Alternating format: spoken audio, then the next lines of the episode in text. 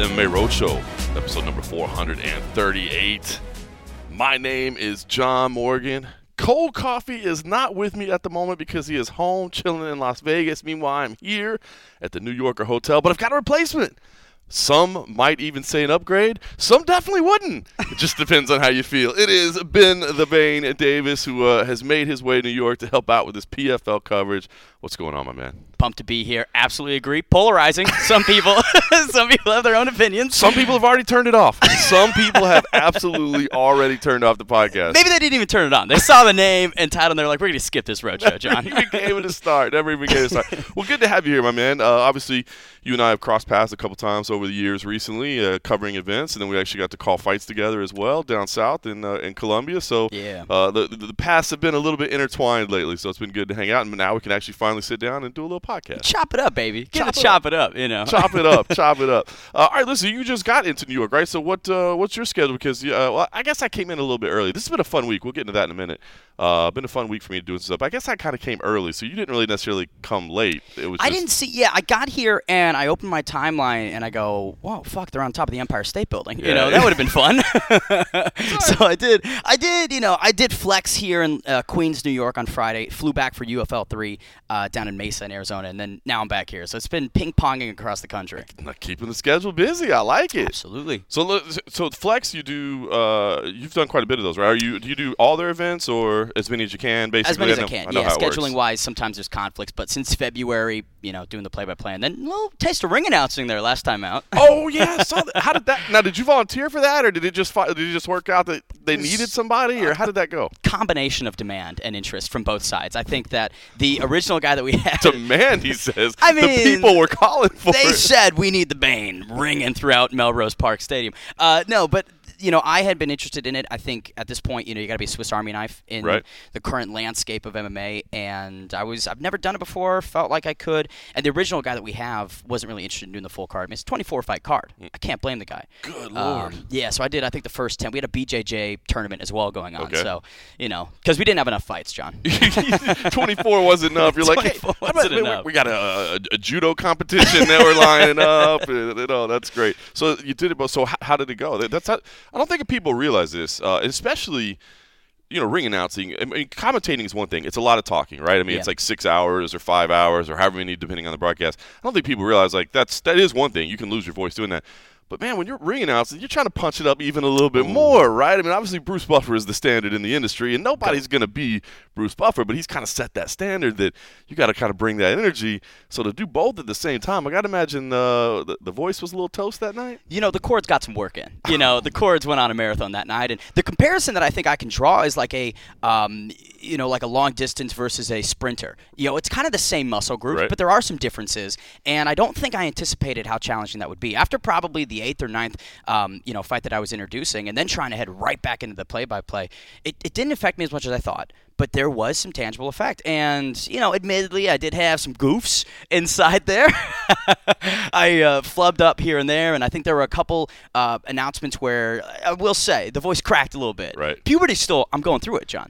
Um, you know, I'm still going through it. The balls are dropping. So the- it was a great experience, though. I think that uh, another crack at the ring announcing would be a significant increase in quality, but it was fun. I liked it. So you said something about being a Swiss Army knife man, and I think honestly that's really actually good uh, advice for anybody trying to get in the game. Like, Yeah. uh, you know, I always joke. I'm so old at this. Like when I started doing this, like sports writer was actually a thing. Like you just like you just wrote. Like that's Yeah. not even a job anymore. You know what I mean? Like now you like you got to do audio podcasts, you got to do video. You probably need to do some uh, photography. You need to. I mean, All you got to do the Yeah. producing. You can't just shoot your stuff and turn it over to somebody. You got to be able to handle it. Also, I think that's really good advice to people and um, and just being as well rounded as you can because you know a lot of people want to get into this field. You know, there's there's passionate fans, right? And they want to be in the space they have an idea of what they want to do. But I think very rarely does the career path go like exactly as you foresaw it. You know what I mean? So I think that's good advice to people. Like, hey man, if you can leave yourself open to, to being, you know, a, a little bit of everything and trying new things, even if you're like, oh, I'm not, I don't, I don't really know how to do that, but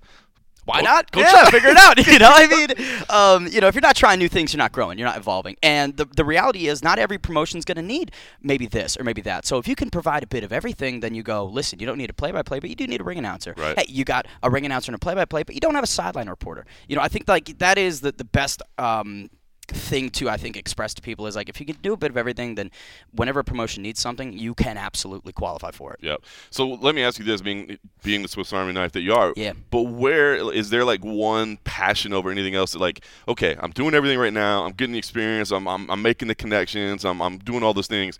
But where I want to end up is in this role. Yeah, gay porn's my calling, man. I think that genuinely down On your line- way, my man. On your way. hey! um, no, I think I do believe that the play-by-play is the best application of my skill set. I think every with my acting experience and sports broadcasting in high school, and then just the oration skills that I think I have, it, it all comes together in that The oration skills will help in the Um, gay porn as well. By the That's way. That's true. That's very. hey, gotta use the mouth, baby. Okay. Um, now more people have definitely they're gone. turned it We off. got Like, one listener, and uh, he's in Kansas City. No, um, no, I think um, I do believe that the play-by-play is, is really what, what speaks to me the most, and what I'm passionate about, and what's connected. But um, you know, I recognize how difficult that is. I know you kind of have that, that same perspective as Yeah. well with it. It it is a very hard.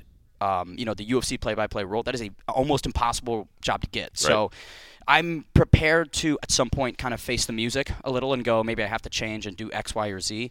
Uh, but at the end of the day, I mean, being here, being in the industry is y- y- you can't complain. Yeah, I dig it. All right, well, listen, we're, we're going to talk about UFC 292, of course, uh, up in Boston. Obviously, that's the big card of the weekend, but pretty big card here as well with the PFL. The playoffs are getting underway.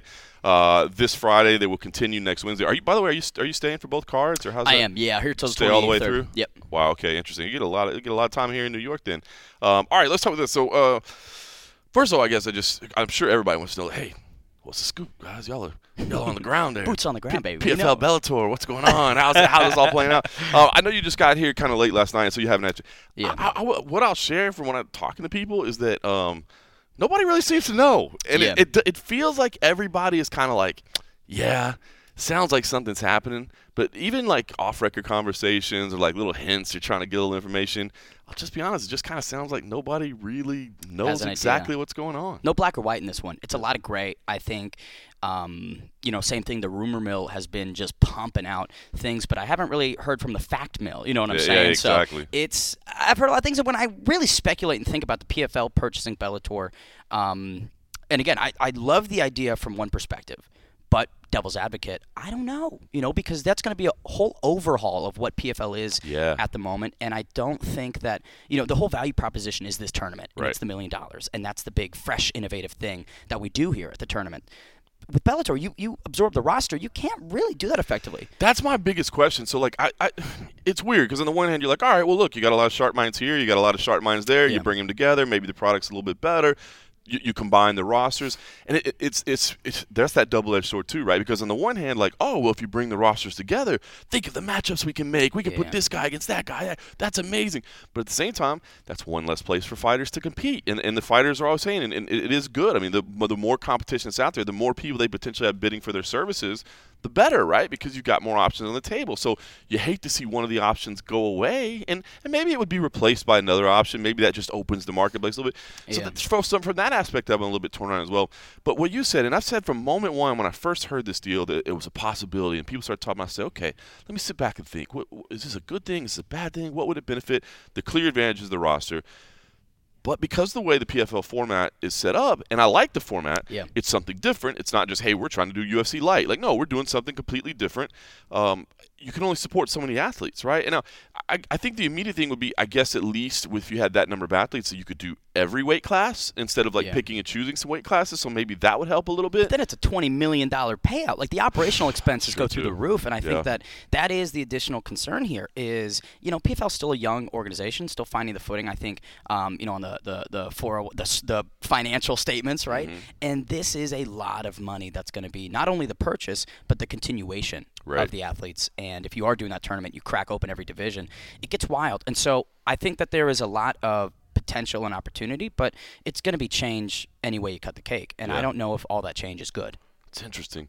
Yeah, and and you know I've heard some people say, well, the PFL can just do like normal cards, whatever. But there, uh, there, there's no way they're going away from this No. format. Like this is their the differentiator. bread and butter, baby. Yeah, Yeah. And, and they're setting up these regional leagues, which by the way, I want to say that the regional organizations that they're setting up. I'm sure a lot of people are just kind of like, yeah, whatever. And, and in fairness, it's been really hard to watch PFL Europe in the United States. I mean, they haven't necessarily nailed the distribution. From what we understand, I think next year uh, the Middle East League is going to be up, and the Africa Australia, League, I think, or something. yeah. I think those are both going to be up next year. I really honestly think that's brilliant because you know first of all look at the, this PFL um, Europe event in Paris that they've got coming up. It's if you look at the lineup, Great card. solid card. It's sold out. I think it's like I think it's like a six or th- seven thousand seat venue if I if I heard correctly. That's impressive. You know what I mean? And it's good.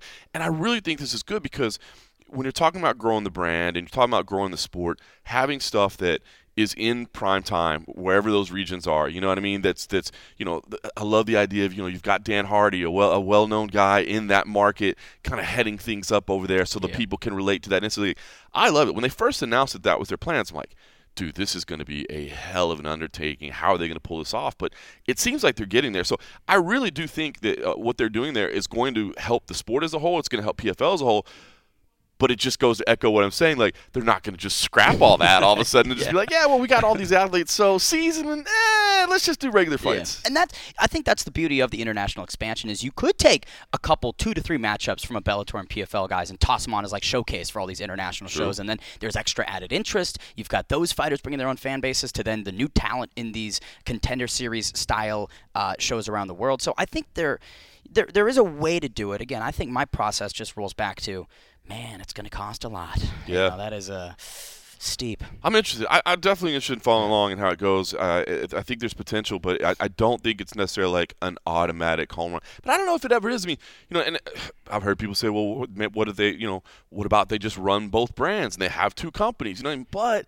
I mean, we've we've seen that, right? Like the UFC and WEC, they tried that. You know, they were like, "Oh, we'll run this, and these will just focus on these weight classes." But at the end of the day, like, then you're trying to educate consumers on two different brands, even though you're doing the same thing. You're you're almost competing. There are benefits in terms of like if you have two different brands, you can sign two different TV deals. You know what I mean? Like I got one Yeah. one over here, I got, so you just doubled your revenue. But I just think you run into these issues where like you're trying to educate the consumer and you you end up competing against yourself. And I can definitely tell you from back in the day, like when the when the UFC and, and WEC were rolling around, like the WEC people always kind of felt like the you know like the lesser yeah yeah. like- I mean, they're um, not prime time. Um, Yeah, and, that's I will say this to put another edge to it is we don't know if PFL is the right buyer. Like Right. one or maybe Dana goes, hey, fuck it, you know.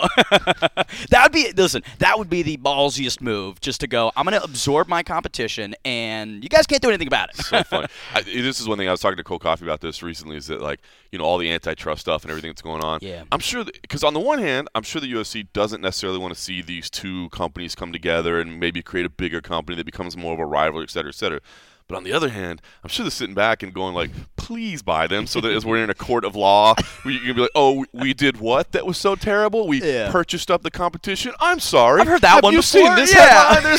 Have you seen this headline today in the news that, that this just happened? So, excuse me. Uh, Yeah. Tell me again what we did wrong. let me off the hook here real quick. You know, like that's it, it would be it would be uh, a funny one to see, but I don't know. I mean, either way, it's an interesting time to be in both the industry and a, a mixed martial arts fan. Because again, if they do merge, then we do get kind of a real solidified number 2 Mm-hmm. in the market. And uh, I think with that antitrust and so many questions about, um, you know, some fighters, I think I heard it's like 1,200 fighters in that case. Twelve hundred, yeah.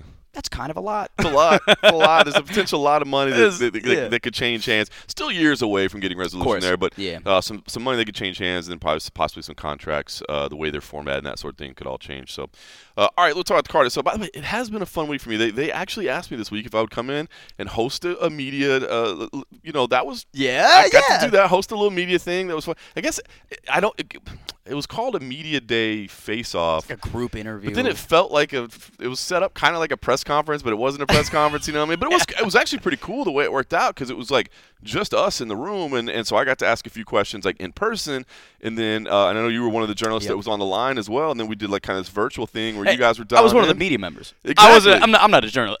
Come on.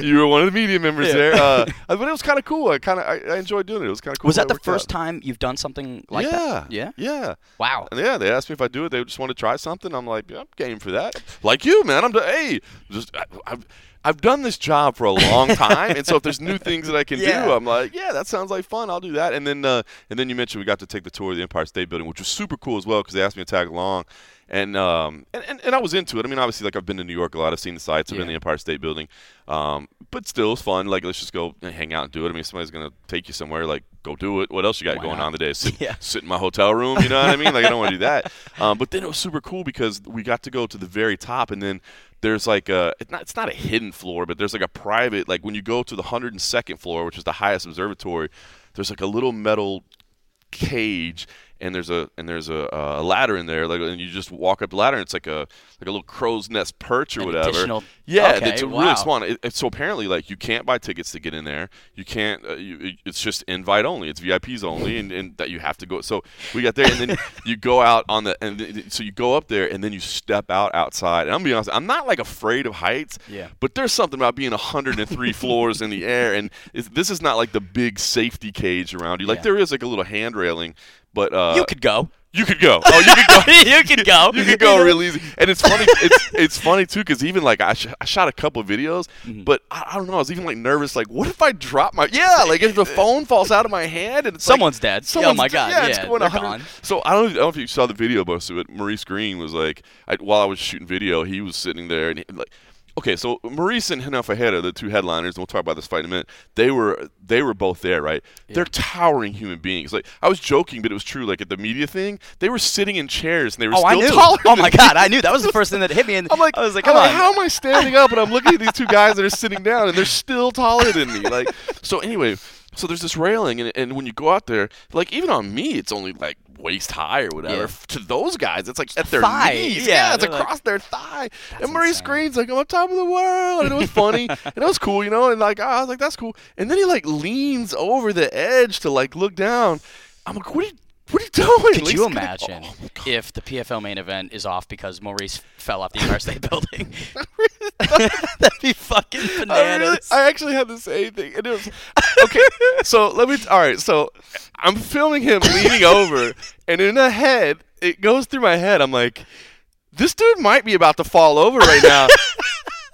and then I thought, so I should probably keep filming because this will. This Who knows? Maybe this is gonna be the last recording. I was like, should I turn this off because oh this Oh is going to be God. utterly insane Yeah. if he falls over? I was like, the journalist in you was like, I'm gonna keep rolling. I gotta capture. Oh, that was crazy. So we got to do that. That was fun. That ended up being more uh, more fun than I anticipated. So that was good. And for all the Empire State Building enthusiasts out there, if you want to do reach that hidden floor, become a mixed martial arts media member, and the PFL will certainly bring you there. That is that is the message here. That is Yeah. that is really the That's what lesson to take want out of it. That is why I got into this. I was like, To man, be on the Empire State Building. I was like, man, if I if I play my cards right with this MMA game, I'm getting to the secret floor of the Empire State Building. There's no question. It's taken It me a while to get it get only here. took 20 years, you know. took took me a while to get here, but it's done. and in fact, with that, I'm ready to announce my retirement. I'm done. Wow. Everything's been accomplished, and uh, thank you guys. you know what, John? You changed the game. Uh, all right, let's talk about this card. Uh, you were at Media Day today. We got to talk to the top eight fighters. Of course, the heavyweight semifinals are going. Uh, Renan Ferreira and Maurice Greene are in the main event. The other semifinal is the number one and number four seed. Number one, Denis Goltsov. Number four, Jordan Heiderman. Interesting collection of guys. Um, obviously, uh, it's not matchmaking. This is just the way the points work out. But the way it came together is, is pretty interesting. You got Renan and Maurice again, six seven versus six eight. I mean, these dudes are massive. Uh, Renan Ferreira, a dangerous dude. Like I don't. I mean, just the, the, the hands. I mean, it's just a, a massive dude. Uh, meanwhile, Maurice Greene, um, a little a little thinner, you know, not quite as muscular and jacked up as Renan, but um, training with Jon Jones for several years now, um, and and really is coming in saying, look, I'm taking this stuff seriously. Uh, you know, I just haven't really taken it seriously 100% for the first time in my life. I'm doing so. Uh, told a story today about right, like never really lifted weights, uh, and he said his excuse was always that his arms are too long, so it was just kind of hard to do. Yeah. whatever, which is, by the way, that's just coming up with an excuse. Like, ah, I would. My arms are. I mean, Physically, I just can't. yeah. What, what else? But then he said Jon Jones, who has an actually even longer reach, even though he's a shorter guy. We all know the the, the famous reach of Jon Jones. Was just like throwing up 320 pounds, and, and Maurice was like, "Oh well, Guess I don't have the excuse anymore. there that Yeah. excuse is gone." So he started lifting weights a little bit, and he really talked about the mental um, side of just having Jon Jones in there, which you know we've heard. You know, John he, he said, "Look, it's just amazing. The dude grinds on the days he doesn't want to be there. He's still there. On the days that maybe he's not feeling it." He puts in extra work. You know what I mean? So um, anyway, uh, I think on paper this thing doesn't look like it's going very long. But uh, what, what, do you think about the matchup and anything you took out of talking to those guys today? I think yeah. To echo that first round is probably going to be where this one ends. I can't imagine two finishers uh, and kind of on both separate sides of a coin. You know, Maurice Greene, uh, you would look at him and go, "Oh, that guy can knock out a lot of people," but he's you know kind of deceptively a submission specialist. Right. Yep. And getting the rounds in with Gordon Ryan recently kind of tells me where his, his headspace might be at coming into this. Is mm-hmm. you know what? I know Renan is going to be a big threat on the feet. Why not? I try and mess around a little bit. And the one thing I loved hearing from Maurice is that when he really reflects on that last fight with Ante Delija. He went, you know what? I had juice in the tank to use, and I didn't. Yep. And you know, losing that one, coming into this off of a loss, it sounds like he took the correct lessons from it because everything's academic, right? And Maurice Greene, I think, is going to come in here and looking to really put some exclamation points.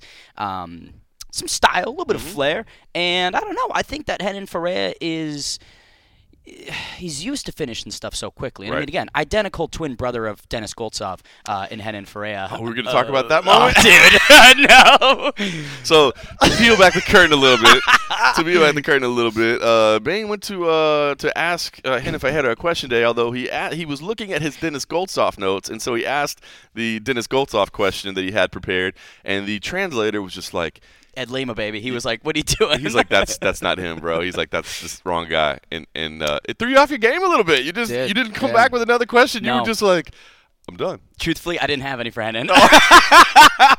That's why I skipped ahead in the notes because it went directly from you know one guy to the Denis ones, and I, I feel so dumb because I googled Denis Goltsov Right. and I'm looking at a photo of him, and then for whatever reason I still go, oh that's him. I don't know how I did. Hey, the turtlenecks sometimes get a little too tight. That's all I'm saying. the the blood flow is not there. But either way, main event's gonna be fun. Like I said, it's gonna be a finish. I think a striker versus a grappler. But both guys on the feet can do some damage. And I don't know. Renan is also great on the ground too. So it's a well-rounded affair in the marquee matchup. Yeah, it is. Renan, uh, a huge favorite, by the way. The two big favorites in the heavyweight fights. Um, actually, gosh, man, yeah, Larissa Pacheco's a, a massive favorite as well, which makes sense. There's What's the there. So Renan is Renan and Denis Goltsov are basically both minus 750. Oh my with, God. with Larissa Pacheco a minus 1,000, uh, which is insane to see. Those are big numbers. Uh, but you're right. I, I do think um, the, the one thing that you pointed out as well that, that Maurice pointed out is that like Renan is a really good bully. But if he doesn't get you done, if you can survive it, he kind of wilts a little bit, and that's what he's expecting. But the problem with that is you got to get past that initial surge. Uh, the other, as I said, Denis Goltsov is uh, a huge favorite as well of Jordan Heiderman. Um, I like the spirit of both of them. You know, Goltsov came in first of all just saying, "Look, uh, you know, this is my fourth time in these playoffs. It's it's time. Like I got to get there. Like I'm I'm sick of this." And uh, it was funny because my last question for him was, you know, obviously you're fighting for money, million dollars. I mean that means something, but how much would it mean for you to win this thing? And right back in perfect English, like, but he's like, "I'm fighting for the championship." you know, it's like, uh, yeah, the money's. He's like, I just I need to win this thing. Uh, meanwhile, Heiderman, uh, you know, he's he's making some noise. You know, he's undefeated. He had a, a failed run on the Ultimate Fighter, and he said that that really showed him a lot, it taught him a lot, made him realize, oh, okay, there's there's levels to this, and I need to change. And so he made all the changes, um, and here he is, and, and and that is what's cool. I and I've said this before, and I'm not just saying it because of here, because I've said it all along. When the PFL came out with their format, I was like, all right, like it's just gonna okay. Was this what, what gimmick Yeah. is this? But ever since it's played, like I like it. Like I like looking at It's the unique. standings. I like the fact that people can just come in, earn their shot. You win, nobody can stop. you Jesus getting Pinedo. I mean, come on. Like we don't have stories like that Yep. uh, in other promotions. Yep. But the thing about me, and that's why I cracked open the question to Jordan about tough, because you're kind of following a similar pattern Mm-hmm. in frequency of competition, staying on weight, and, and always constantly training. Like I think that that's prepared him really well for this PFL format. And you know, he does. He's seven zero as a pro, but I think he's like nine and zero as an amateur. So Yep. he's been around the block a couple times. But Denis Goltsov, I mean, like I said, minus seven fifty. That kind of checks out. This dude is a monster. Yep. And I think like in the neighborhood of 40 professional fights, Yeah. 30 plus wins, and Jorgen De Castro, 18 second knockout of him, it, it, which is difficult to do. It's a tough dude. Um, you know, don't call him the Mad Titan for nothing. It's a tough dude. and uh, I don't know. I think I think it's it's about time for Goltsov, but Jordan Heiderman, like you said, can certainly shake it up. I like uh, I like what Goltsov said too because it's so spot on. It's, 'cause somebody else was asking like you know where, what is the difference in the experience? Like how does that impact? And he was like, man, just when you've been in there as much as I, like things start to slow down a little bit, right? Like because it's Yeah. such. We were just talking about this recently. I mean, it's uh, I think we were talking about maybe with with RDA uh, in his case, Sean, but it's you know it's mixed martial arts is so chaotic. But when you've been in there, you know, for, for hours, legit, and it's it's Yeah. it slows down a little bit. Now you can see things. Now you can anticipate. Yeah. Now you know what's going on instead of just like ah, there's that nerves, the tenseness of it, and again, Jordan first season in the PFL, Dennis really veteran seasoned in this format. It it really is hard to bet against him, which I guess is you know why he's a fucking huge favorite. It is very hard. To the, the odds makers Yeah. have said that as well. Uh, Larissa Pacheco, we'll we'll say the women's, uh, obviously, Yeah. um, um, amazing story last year. You know, uh, upsetting. I've, I've found this storyline interesting all week. Now, again, this is this. This doesn't have any impact whatsoever on the actual X's and O's of the fight, right? Sure. But Larissa Pacheco last year facing Kayla Harrison, she's 0 2. She's already lost twice to her. She's a huge underdog. Nobody gives her a chance. And what happens? She wins and she gets a million dollars. Olena Kolesnyk, Same. same Yeah, situation. 0 she's, 2. She's 0 2. She's a huge underdog. Nobody's giving her a chance. So it's, I mean, again, that's a storyline. the That's nothing to hypothetical, the narrative we can fight. push, it- and it- that's that's what Larissa said basically. Yeah. Is you know, sure, maybe it looks that way, but it's an unfair comparison because the performances are different, Right. the competition is different, and I think that there is some validity in Larissa ending because that was the question I had. I'm like, listen, th- you see the parallel, and she's like, no, uh, it's unfair because we're not the same, and it is difficult to believe that Elena could get it done on this third outing, but. It was hard to believe that Larissa could do it last Yeah, year. yeah. So it, it that narrative, even if Larissa wants to downplay it, is really firmly in my mind. so uh, it's it's so it's such a weird parallel. She, she's a low key savage, by the way, Larissa Pacheco. Like, cause the way she's, cause I did an interview with her. Actually, I don't even know if, it's, if this is gonna come out. But another thing I did with the PFL was uh, I did a sit down uh, dinner at a churrascaria. Uh, with Larissa, and they filmed that. We did like an interview. In Spanish or English? Uh, no, in English. And- Okay, and, yeah. and it would be Portuguese, by the way. Por- Portugués, eh, lo siento.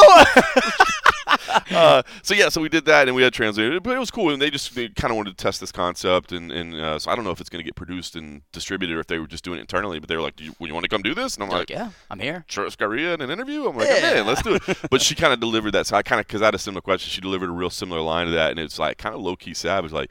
Yeah, that's not a comparison. Like I'm gonna prove we're Yeah. different people. Um, so it, it's pretty interesting to see. Uh, Elena, though, by the way, um, What a story too. I mean, the, the Ukrainian background and representation of Odessa is because I've done two interviews with her this Wow. year, and like it is just in her veins, you know. And I think that she recognizes all of the problems that she had in those first two fights with Larissa. And I mean, I think she's in Vegas at Extreme Couture. yeah. Yeah, so like really good bodies to be getting rounds in with, and um, I think we're going to be seeing the best Elena Kolesnyk. But that's really the ultimate question: is will that be enough to beat Larissa Pacheco? It's tough, man, because uh, it, it is a difficult match for. You know, it's funny, and I didn't even realize this. Uh, Maurice was pointing it out to me actually when we were on that Empire State Building trip. Um, he and Larissa were on the same season of The Ultimate Fighter, so they were both in the house at the same time. Oh, and he's like, really? and now seeing her, all you know, she, he's like, I'm so proud of her, and like seeing like she's like she's gotten so much better from when from when that that time. You know, what I mean, he's like, Yeah. I'm so impressed with her. So that was pretty cool. She's it's so crazy, man. Just every time we talk to her, it's like. Got to the UFC when she was 20, and oh by the way, Andrade and Germaine de Randamie. yeah, how about, how come about on, you dude. face two champs coming off at 20 years old, and, Yeah. and oh well, now we're done with the UFC. How about that? So It's fucking stupid. I was looking through Wikipedia and I was like, "You're kidding? Those were her two UFC fights, Isn't that literal champions." Down, like, yeah, come on. at Um, 20, wow, at 20, God, what was I doing at 20? Cra- it was like Probably. last week. Yeah. it? what are you talking about? You're calling flex fight. It was, It was so long ago. Um, last Tuesday. it's night and day. Um, so ridiculous. Um, talking about tough though, and I don't, you know, we've still got some main card matchups, but I have been eager to mention all week Caitlin Neal. Katniss, similarly coming off the Ultimate Fighter, and uh, I believe she beat Kat Cor. I can't pronounce the last name. Coraginas. Right. Coraginas. Um, really emphatic fashion, and I think she's got the personality to be a completely uh, holistic star for the PFL. I love it. Uh, since you brought up the Ultimate Fighter, did you did you watch the Ultimate Fighter all this year? Um, I was tuning in for like the first seven or so weeks, Yeah. just so I could tweet out immediately the results afterwards. Right. Um, but yeah, at the semifinals, and once Conor basically got basically got swept, Yeah. uh, kind of lost interest. I know it's Cody Gibson and uh, Brad Katona. Bracketona. Yeah, Kurt so that'd be matchup. Yeah, the last one aired uh, last night. I did. I so I watched it all. the way- I watch everything. That's just me. I'm just a weirdo like that. So I watched it all. Uh, it is, so that is the final matchup. Uh, it was funny because there was like. th- I, I, they didn't show any tension between the two like at all the whole Yeah. time, and then the final episode, Cody's like they're in the kitchen, and Cody's just like, Jawing at each other. yeah, and Cody's like, you know, Brad, you know nobody likes you, right? Like, so like nobody here likes you. And Brad's like, no, I, I think there's some people that like him, and he's like, nobody, bro, nobody. Just like, I was like, wow. Jeez, a little high school, a little middle school type, Yeah, you so- know. so we got some drama uh, of that matchup. Obviously, don't get much time to go through it, but uh, I think they were they were at the media day in Boston today, so hopefully we saw some interviews come out of that. So that was interesting. It was funny too because I think a lot of people were like waiting to see. Like, I am not very hopeful that this fight between Conor McGregor and Michael Chandler happens in December. I'm not saying it's impossible. Just low chance. Uh, I understand that uh, he is a very popular and wealthy man, and that you know the, the popular and wealthy people get certain special rules applied to them. But I really do believe going through the six months of USADA testing would be better for everyone involved. Just so there's no questions. Yeah. I just, I just, I honestly believe if they do grant this exemption, I think a lot of people. People, uh, people already had their doubts about USADA, right? Yeah. That to me is going to be like a nail in the coffin, right? Like I told you guys, they're just, you know what I mean. So that's why I believe, for the safety of the program, like it's best to, for them to go and have the six months. But anyway, Well, that's why I look at January 2023 and July 2023 and go, man, we could have already been done with the six months. You know, uh, like why didn't we get this out? You know, but whatever. So ridiculous. But anyway, so a lot of people were looking forward to like, well, maybe they'll announce it on the last thing of the show, and it was just like, it's like, all right, the finals are set. It's this and that, and they were like, and then it's Aljamain Sterling and Sean O'Malley. He's like. And Conor McGregor and Michael Chandler set their eyes on a future date. I was just like, At what? some point down the line, like wow, really getting me anticipating. Remember and- how we told you Yeah. they were going to fight? Still going to happen sometime in the future. I It thought- will go down. I thought that was pretty funny. Um, all right, so anything else saying after you mentioned the? Uh, oh, by the way, um, Amber Leibrock, uh, I, I thought she was awesome today too, man. She came Yeah. in a little bit of a chip on her shoulder. She's like, "Hey, I don't like what Marina's been saying about me." Um, we asked Marina about that, and she's like, "Don't care, like, just, the way I feel." So that's what Yeah. I'm telling you. Uh, but also, it, the, the one time she got emotional, Amber was talking about uh, the Teaching bond that she has with teaching kids. I'm Yeah. actually, I wanted to put that clip out later. We, we were doing some stuff. I'm gonna put that clip out because. I'm a huge proponent of kids doing martial arts, and I'm not saying that every martial arts trainer is as committed as she is, but I can tell you that like, my kid has had some really good coaches over the years. You know, he's trained under Justin James, he's trained under Roxanne Modafferi, he's trained, I mean, some, some great people, and, and they've all uh, they've all had that care. You know, like Yeah. I know I know a lot of coaches teach kids just because like It's, a paycheck, maybe. it's a paycheck and it's how they pay their gym fees it's how they make some money or whatever but i still think damn near to a t everyone i've seen like does have bonds like does love doing it and does love like instilling that passion you know what i mean and uh, yeah she got emotional about it just talking about like being a good role model and like helping relate to these kids and uh, i thought it was pretty cool I think yeah, her her connection is potentially really uh, can be drawn back to her own upbringing. You know, and the difficulties that she faced. And I'm not going to pretend to know everything about Hayward, California, outside of the you know longest Battle of the Bands by the competition. way, when- when you said today, Hayward, California, well known for the Battle of the Bands, I would have to say no. Hey, that's what Google told me. if the world's largest search engine says something, JM, I'm gonna you know follow it. But I think that really is is why Amber got really uh, emotional about it, is because she's going, I wish I had this when I was younger, and now she's able to give that to people, and you, we see that a lot, and it always is going to get someone. Uh, you know, tearing up and, and feeling it. And, you know, I think that she's right to have a bit of chip on her shoulder. Marina has been very dismissive, and maybe rightfully so. I mean, six time world Sambo champion, like difficult to bet against. Right. But Amber Leibrock's been there and done that, and she's kind of uh, swam through the valleys of her career exceptionally well. I mean, losses to people like Megan Anderson, losses to again Larissa Pacheco Mm-hmm. last time out, and then still getting this semifinal opportunity. I think that if anybody is going to upset Marina and, and prove Marina's thought process wrong, probably Amber Leibrock's the only person that could do it here. I'm excited. I'm excited to see how it plays out. I will not be here on fight night. I am actually leaving tomorrow morning to fly back to Vegas. I um, James a fraud. yeah, I'll be back. I'll be back. No, it, it was it was interesting. So my week, this was this week has been up in, in the air for a little while. I think I'm allowed to say we were trying to do uh, a grappling event in Boston, CFFC. Yep. But we just uh, we came across some operational difficulties. and Ended up they not heard the happening. Bane wasn't available, and they went, you know, what, might as well just not have the event. I don't think you want to be on the CFFC grappling mat anytime soon, my man. hey, Uh, December, December. are we all healed up, by the way? Is yeah, it- six weeks. You know, Doc said it's 100%. Everything's aligned. The bones healed well. There was no uh, surgery or anything, right? Or Thank God, no, just the boot. just had to wear a boot for a while. Just hobbling around. That was rough. Well, I'm glad you're okay. Yeah, you- it was it was it was weird that night to see uh, your limp getting progressively worse. I'm like, oh, like at first I was like, oh, he's got a Working slight little right. limp, And then, yeah, at the bar afterwards, I was like, oh, boy. the adrenaline has worn off, and there is a problem right now. Yep. Uh, well, glad you're healthy and that sort of thing. But yeah, so we were going to do that, um, but I was never going to be able to be uh, in Boston on fight night because uh, my dad had a, a, a, work trip actually in Vegas uh, planned for a long time, and I only get to see my dad like once or twice a year. So I was like, yeah. I was always going to fly back, um, but I was going to be in Boston. That fell through, so I ended up coming here to New York instead. So I will not be here for fight night. I'll let you enjoy the fight night, uh, and I'll be back early Monday morning, and I will be here for the Wednesday fight night, uh, yeah. and we'll, we'll, close things out. So, uh, have to talk about UFC 292, of course. Of course. Again, I was supposed to. I was originally planning on being in Boston, covering all the pre-fight coverage. Uh, wasn't going to be there on fight night, but I was looking forward to it because um, I got to say, man, and I've, and I've, done a couple uh, interviews with some other media members.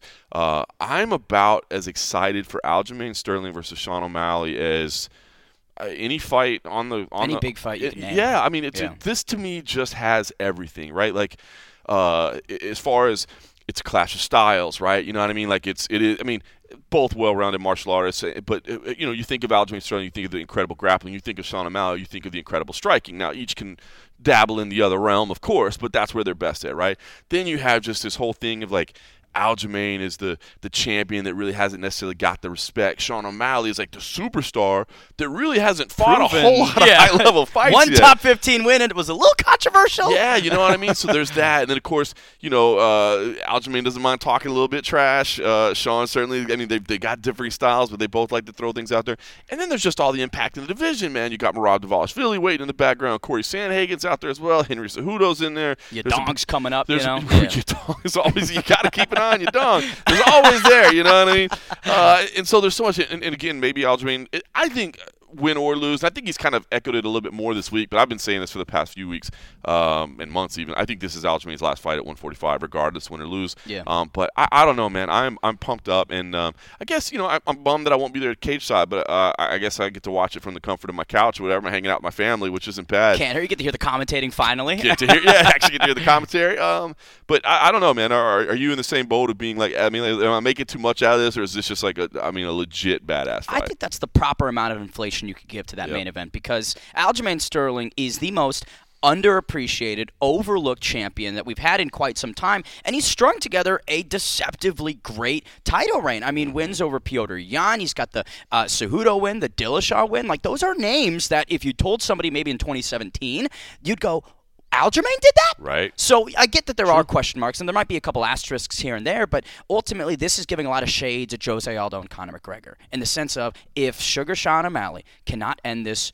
quite early with a beautiful left, I think Aljamain is going to just dominate. I mean, the wrestling is second to none, and I don't want to draw analogies to past fights, but Corey Sandhagen, Aljamain Sterling, I could see it playing out quite similar. Because if Petr Yan can take you down six times yeah. and look like a fucking D1 Iowa wrestler, right. what can Aljamain Sterling do against you? And I had the luxury of speaking with Tim Welch um, not too long ago, and I think that they've got the best mindset possible, and they recognize where this fight could go wrong. And Sean's been echoing, hey, it's about the small errors. I can't make these little mistakes and right. give him an inch.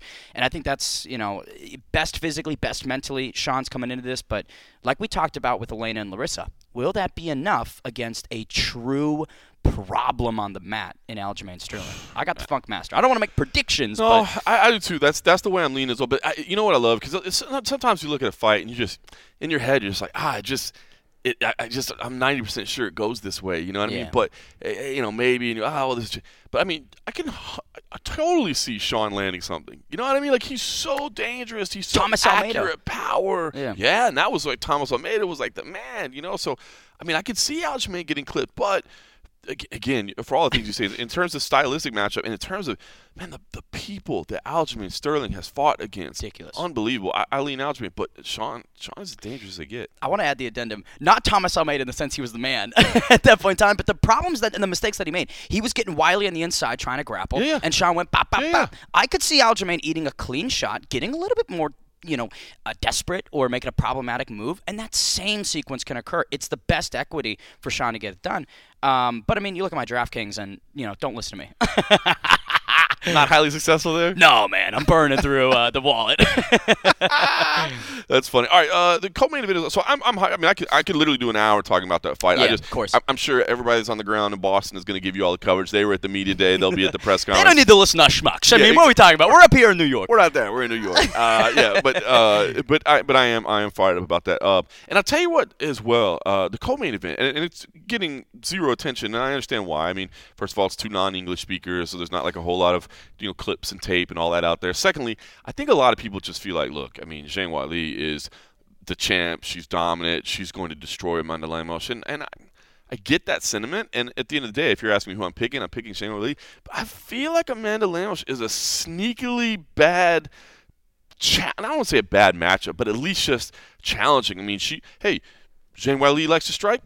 Guess what? Amanda Lemos will strike with you. She'll throw down. You, want to grapple instead? Got some pretty good jiu-jitsu as well. And the power and the size that she brings to it. I, I, Not I am picking yeah. Zhang Weili, but I'm a little bit more interested in it because I think most people are just like, eh, what's next? You know what I mean? I think because they haven't really paid attention to Amanda Lemos. They see that standing uh, arm triangle by Andrade and they ride her off. But Right. again, over her last two fights, submitting Michelle Waterson and then TKOing Marina Rodriguez, not everybody can do that, That's folks. And I'm on the same train with Zhang Weili. I think two bouts with Namajunas, two bouts with Joanna Jedrzejczyk, just steamrolling Esparza. There is no reason to really question um, Zhang Weili coming into it. But I think that Amanda Lemos is going to give her at least hopefully a stronger challenge than uh, people would assume. I, that's kind of the way I feel. Like if if if you know if on Saturday night Lemos pulls off the upset, I'm going to be a little bit shocked, but I think I'm going to be less shocked than most people. I think she is a, a dominant force out there, and people that aren't really just giving her the credit. The winner of this fight, um, I feel like number one, the winner. If if Zhang Weili does win, I think they're going to do everything they can to give Yan Xiaonan the next fight and Yeah. try to do it in China. You know, like, Shanghai maybe or you know what I mean? Like, like Yeah. it's just such a big financial opportunity, and um, but if for some reason Lemos wins, uh, do, do you want to see Tatiana Suarez in a title fight already? Or do you think she, she needs like one more? You know my answer is why not? Forget it. Get, get, get there. Yeah. Just why not? She, you know, I've been, I've been talking about this since she came back, and, and I was always super high on Tatiana Suarez. Man, I mean, when she first came in, I, straight up, I was like, that girl is going to be a champion. Like, there's Deservedly no way. so. Absolutely. And then the layoff, and it's just, I just think I was, I was saying this. Like, I think you just, there's so many fights, and there's so many fighters, and there's so much going on. Yeah. I forgot how high on her I was, and then she comes back and does what she does. I'm like, oh yeah, that's why I was saying she's going to be a champ. So it, it's weird. Like I, I kind of want to see her get next, especially because I feel like, man, all that she's been through and all that she's had to endure. Like I feel like. I don't want to say deserve, but I don't know. Just I want to see you there, and I feel like Yeah. it's inevitability. But I do feel like if Zhang Weili wins, I, I think the Yan UFC is going to try to go try to go China. And, and to the credit of the upsets that we've seen in 2023, I mean, Valentina Shevchenko and Alexa Grasso can speak to the fact that somebody that, That a lot of people count out, hey, they can get it done. And like we've talked about, Lemos is a finisher, period. So, you know, I as much as we're on the Zhang Weili train, in the event that we see a little bit of an upset, I'd go, that's 2023, baby. Yeah. That's what we should expect by now. Hundred percent. Like you definitely picked Valentina Shevchenko against Grasso, right? No, I, I got Grasso by round three sub. Actually, I called it perfectly. Uh, no, of course, man. I mean, so what's funny is I was calling a flex event, and I recall we wrapped up, and that was the same night that Jones and Ciryl Gane went to Yep. war. Uh, well, two minute war. Um, I went to a skirmish really for Jones. Um, Went to war. They had a, a tight grudge match, a battle, really. back and forth. Um, we wrap up the main event at Flex, and I, I waltz my way up into the stereo garden. I grab a Corona. I turn around. I see Valentina getting choked down. I'm like, oh my god, Crazy. Wow. So this is the reason I ask is so uh, you know obviously we're a month away now from the rematch. Yeah. I feel like in the rematch I'm picking Valentina again. is that dumb? Um, I don't think it's dumb. I think it really just boils down to the fact that Valentina made a dumb decision, a mistake that Alexa Grasso capitalized on beautifully. Now, I'm not sure how old Valentina is right now, uh, but here's the scary statistic that I think might move a lot of betters and people that want to pick. Champions don't often get the belt back. You know, that is a, it is a real tough task Yeah. for people to get it done. And I 35 is the answer, by the way. 35. That, that's how old she is. Yep. I think I might go with Grasso again. I think uh, UFC Anoche is going to go to uh, Alexa Grasso. I like it. Uh, I, I like the, I do like the fact that they're doing that uh, Mexican Independence. I hope that becomes a thing. Yeah, the UFC Noche or Noche UFC. No, Something, but it's at the Apex No, it's at T-Mobile. in oh Vegas. Yeah. Uh, still in Vegas. Yeah. I mean, come on, let's move this shit down to Mexico City. Yeah. Well, that's site fees, baby. They want those site fees. If they're not getting, it, I mean, that's that's Yeah. it's financial. Uh, anyway, we'll have a month to get to that. But I, I, I do think it's cool they're doing it. Um, Ian Machado, Garry, Neil Magny, the late replacement of Neil Magny. Uh, Ian Machado. Uh, He's boy, he's coming out of his shell a little bit. You know what I mean? This, this man, this man has always been confident. Like he's always been confident. He's always done interviews, but I, I always kind of applauded.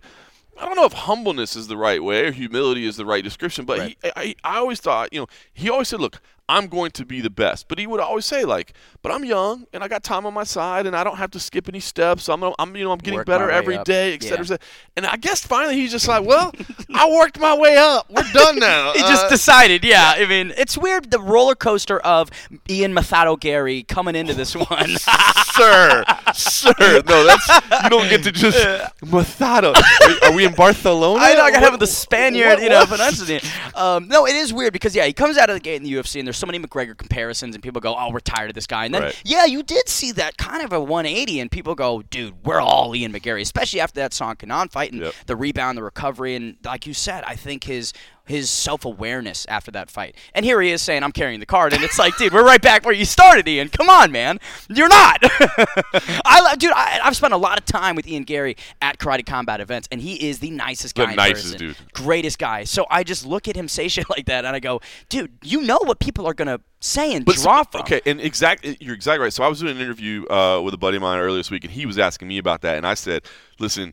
I think he just knows it'll piss people off, so let me stir the pot a little bit. and It'll get people. To, and I'm like, I'm like, look, we actually led the UFC 292 breakdown with that. I'm like, look at that. How about that? I'm like, you're starting with this in, in your 292 breakdown, so Yeah. it worked, right? So do you think? I, People I think talking. I, I think calculated decision, right? Because I, again, if you spend any time around, that he's the nicest dude ever. I think Yeah. it's just, I, th- I think it's a calculated decision to be like, you know what, man, let's just get people talking. And it might be a confidence because of Neil Magny. As great as the Haitian sensation is, we know kind of the staggered results that he's had, and um, stylistically, I think it's more challenging than Jeff Neal was. I like this in. fight better. Really? I- if I'm being honest with you, I like this fight better just because uh, I feel like Neil Magny is such a proven commodity Yeah. that if this one to me, like I'm not saying that it was it wouldn't have been a great fight, but I feel like some of the questions we have about where is Ian Garry, like is he really ceiling. Yeah, yeah. Yeah. I feel like we're because like you don't you don't run through Neil Mag like there's I don't believe there's a single person in the welterweight division from champ to number 15 that it goes I would smoke that dude. Like you know you're going in there and he's gonna push you and he you know He's a problem. he's not gonna be flashy but he's not going away. He's not gonna make things easy on you. I feel like uh, we'll get some questions. Like I feel like we will have more knowledge about who Ian Garry really is. And if he does to Neil Magny what he did to Daniel Rodriguez, then he hops on the mic and goes, I fucking carried this. Yeah. And boom. I mean, come on. There goes a, a mic drop moment for Mr. Mathado. Um, but I just don't, yeah, I don't know. I mean, I'm interested to see. I'm glad that Ian's still on this card because, again, at the end of the day, that's a gamer move. Yeah. Um, at his level, with what is at stake, to accept this short notice change against a guy like Magny, who's who is a, a perpetual problem, shows a lot about who Ian is. So maybe look past the words, and hopefully people can understand that this guy really is a, a, an exceptional talent. I agree, and I think that happens a lot with a lot of fighters and, and fans. Just like maybe they don't like a guy, so then you diminish his skills just because you don't Yeah. like him. You know what I mean? But Yeah. like, it, you got to respect, even even if you don't like the way he's approaching it. Which again, I think it's just And sometimes you have the opposite fun. effect. Sometimes you see Merab shoot 75 takedowns, you go, this guy fucking sucks. But then you see his personality and him jumping off of, you know, high rises, and you're like, that guy's awesome. he's so crazy. uh, Damon Blackshear, Mario Bautista. I'm happy to see Damon, who came Yep. through CFFC, getting a second fight in two weeks, which is incredible. Twister. Amazing. Hopefully the weight cut isn't an issue because he definitely didn't take any damage in that fight, but hopefully just the, the back-to-back Yeah. weight cuts aren't a problem. Chito Vera versus Pedro Munoz rounds out the main card. Uh, Chito Vera, obviously, this is a big moment for him. So here's okay. So here's what I'm trying to figure out because I believe win or lose, Aljamain Sterling's gone. I believe he's he's moving up to 145. You got Merab there right now. Um, let's say I mean a, a Sean O'Malley loss clears the path. I think for Merab versus Sandhagen or Merab versus Cejudo, maybe you know, so, I mean, Yeah. something like that. But if Sean wins and Chito wins, you have to put them together, right? You mean you just tell because I mean at that point you're like, well, Sandhagen, you're hurt, so get healed. But Merab, you're going to just grapple. We want. I mean, no offense, no offense, but genuinely. I mean, like, and I and I, dude, I'm a Rob fan number one. Like, Absolutely. he's a guy actually that I said when he came in, even though he had like losses, which were the weirdest losses ever. I'm like, that dude is going to challenge for a title one day too. I want him to fight for the top. I love Merab, but I do believe if Sean wins and Chito wins, they will push him to the side. Got to do it. And I think that that is the completion of a story that was started, I think, in 2018 between Chito and Sean. And for fans that recognize that was such a pivotal moment for Sean O'Malley, his only loss, granted, uh, oh gosh, what was that guy's name? Sukmanth, uh, Andre. Andre Sukumta. Had him. Thukumthath. uh, he did have him. But at the end of the day, this is the only loss in professional mixed martial arts that Sean O'Malley has. Yep. You run it back for the title. It's just a beautiful story that we, you know, we don't see these kinds of things too often. People actually rematching for the belt. I know as much as we love to talk about the Zohan, Randy Costa, and Adrian Yanez rematching for the belt, this is the realistic um, play out of that. And Yep. I mean, I think round two.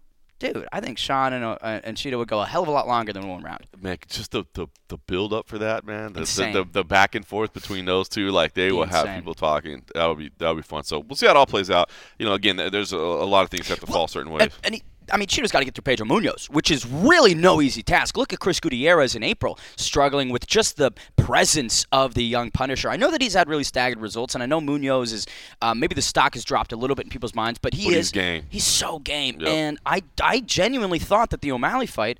I had Pedro winning that first round, Yep. and I thought that Sean was having some real problems with the puzzle of Pedro. Yep. Alliteration. I like that. And uh, I don't know. I think that Chito Vera, if he does get slower starting and doesn't really turn up the gas pedal, we could see Munoz get his hand raised, and then well, there goes everything we just talked about.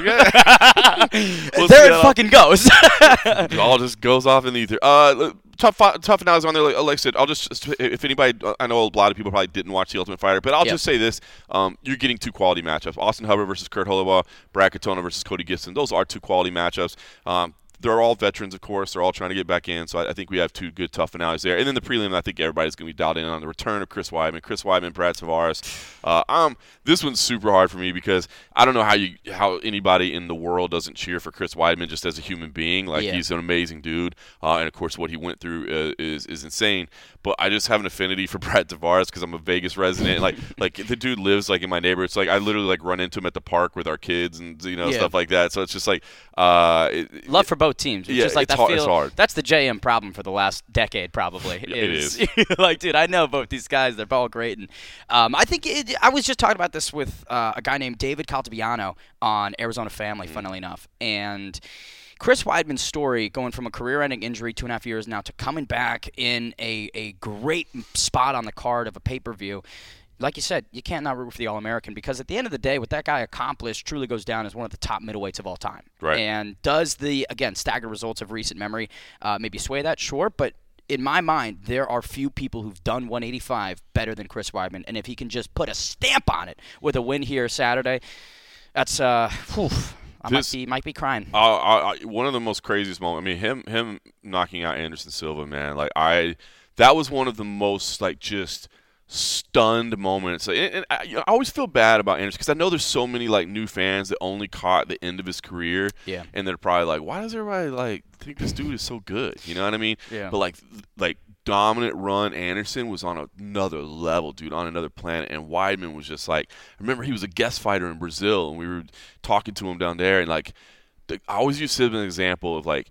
you can tell when you talk to people, right? Like who is actually confident in what they're saying and truly believes what they're saying versus Yeah. somebody that's like saying the thing you're supposed to say because you know like that's what you're supposed to do leading into Yeah. it. Like that dude was like the, the self belief and the fact that he was going to knock out Anderson Silva, like you could feel it. Like it was just like wow. But I, and I was like, and good for you that you feel that way. But it's Anderson Silva, you know what I mean? Yeah. And then he goes out and does it, and I was just like, wow. And then, I mean, that that was just really one of the most stunning moments of my career. And then, um, and then obviously, you know, to see the leg break, like from it, that was that was so You wild because press row for that, I imagine. yeah, Right. it- Yeah. I could I could actually see the bone from where I was, Ugh. and it was so it was such a uh, not to live through these awful moments, but like I was there for the Anderson leg break too, and the Anderson leg break was shocking um, because again I have this affinity to him as one of the greatest fighters of all time at that time especially, um, and to hear that dude like he was screaming in pain, like like scr- like disturbingly so. And I was like, pro fighters who spend their entire life like getting punched and kicked and elbowed and kneed, like you know that doesn't feel good, and they don't, and they, they you know, you don't No hear them going, no ow, verbal. ow, Yeah. you know what I mean? Like they're good, and and he was literally like, ah, like skin. You're like, oh, so that was me. But then with Chris, when his leg broke, it was the opposite, where it was just like. I'm like, is he just in shock right now? What I know Right. he's talked about it, where he was like having this mental conversation, like, uh, and I think he's even said like he was already like planning his comeback, like, like I mean, just which is insane. Yeah. Um, but but that, it was almost jarring in the opposite way of like that dude isn't Silent. moving at all. Yeah, and everybody. Oh man, it was just uh, wild. Yeah, I'm, I hope they have a draw. Uh, I do want to point to the early prelims as well. Andre Petroski, uh, Joe Meerschaert, a couple guys that have come through the CFFC grappling ranks. Two good dudes. Uh, but I did talk to Andre Petroski. First of all, by the way, um, I didn't, I, and maybe I just missed it and I forgot. Um, I didn't realize like he had had battles with addiction and um, uh, is really starting to talk about it more. He said he didn't really ever talk about it much, but I'm sure they probably highlighted it and I just forgot. But I think you mentioned the Jared Gordon. You know, he that's looked what at he Flash mentioned, and, Gordon, and I thought yeah. that was so cool for him to say, like, man, I saw, you know, that that motivated me to see Jared Gordon, and I think that's so important to just realize, like, you never know who's hearing you, man. You never know. Yeah. You know, you think you're saying something, and uh, what do you know? How do I help people? What do I know? Why, you know, Yeah. why do I bother talking about? But you never know, man. Like that message that you're sending, one person hears it and it helps change your life. I, I, I thought that was cool that he shared that. and it speaks to a lot of maybe the struggles that people are still dealing with that they that they aren't comfortable voicing and they Yeah. don't look out to a landscape and see examples of people that have talked about it and, and they've gotten XYZ reception. Yep. So I think it's just important to be cognizant of it and I mean man, props to Flash Gordon for kind of spearheading those levels Yeah. of conversations at such a high platform and you know, and in terms of special guys and characters in the scene, Jared Gordon always got so much love for him and love it. It was cool. And by the way, Andre Petroski continues to call out Bo Nickal. Uh, I, I, I love it because he's like he doesn't even hold back. He's like they keep saying nobody wants him. I'm want saying I want hand raised, hand raised. Because why not? You know, it's the best idea. It's a great matchup. Um, and GM3, you know, I just actually, funnily enough, spoke to him a couple days ago in the because they were both on the CFFC card that I was on, yeah. and I was. That's right. You mean you guys are you know? I mean, we're basically brothers. These are my guys. Um, no, um, warming up with him and, and kind of seeing just the.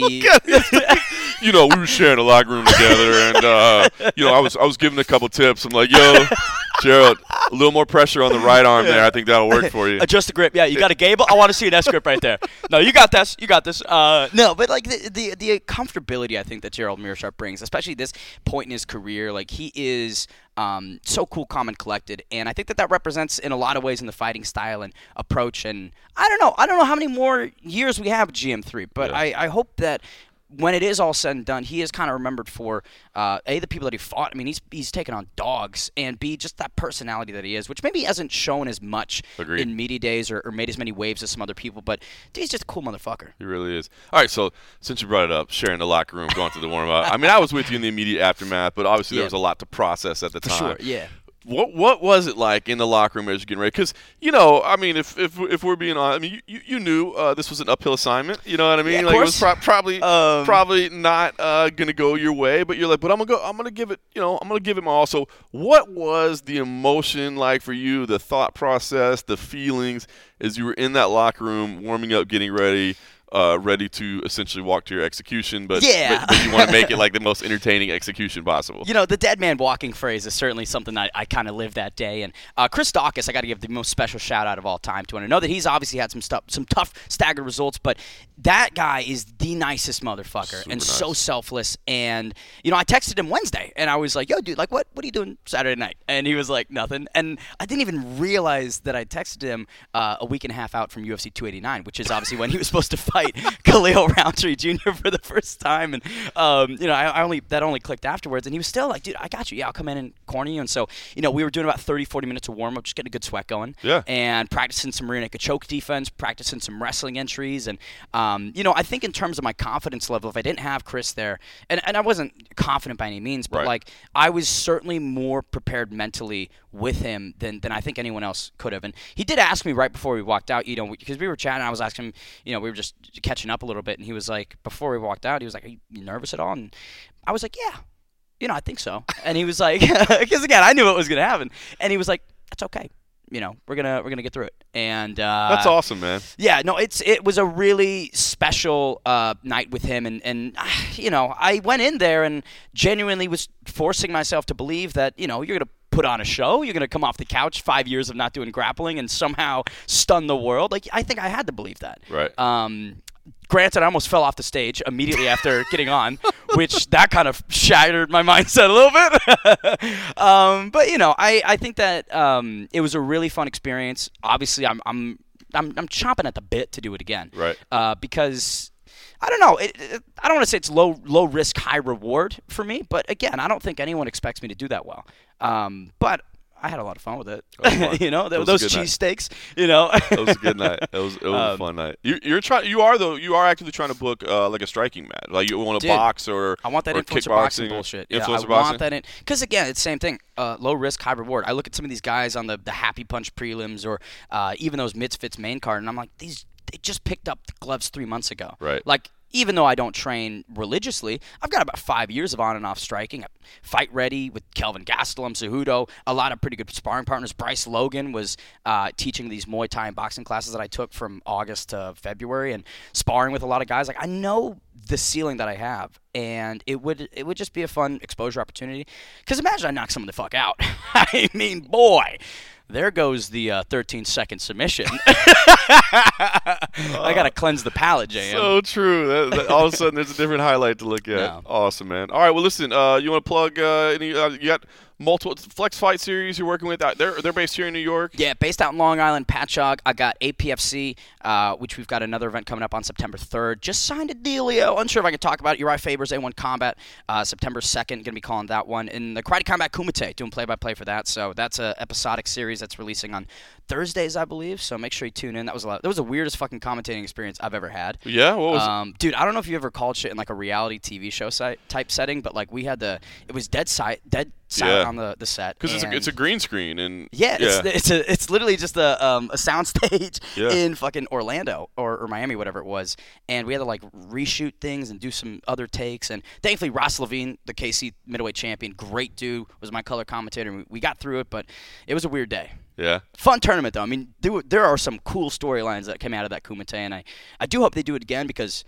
You know, I like doing play-by-play. Yeah, but also, I think it's a, it's just like the contender series. It's just like tough. It's another avenue for athletes to get into a promotion, and it gives that promotion more content, more shit to push. So Absolutely. why not? Good stuff, man. All right. Well, listen. Uh, I know we both got work to do, so we'll go turn to that. I got to catch a plane in not too long, get home, get back to Vegas, see my family, and then I'll rejoin you guys out here. So uh, again, PFL on Friday night. Check it out. Then you got the UFC on Saturday night. Big, busy weekend, and uh, for everybody over at Patreon.com/slash The MMA Roadshow, I will have an and a half episode over there that I'll just be recording from my couch. And why are you shadowboxing right now? I'm not Just pumped. I'm just pumped at this outro.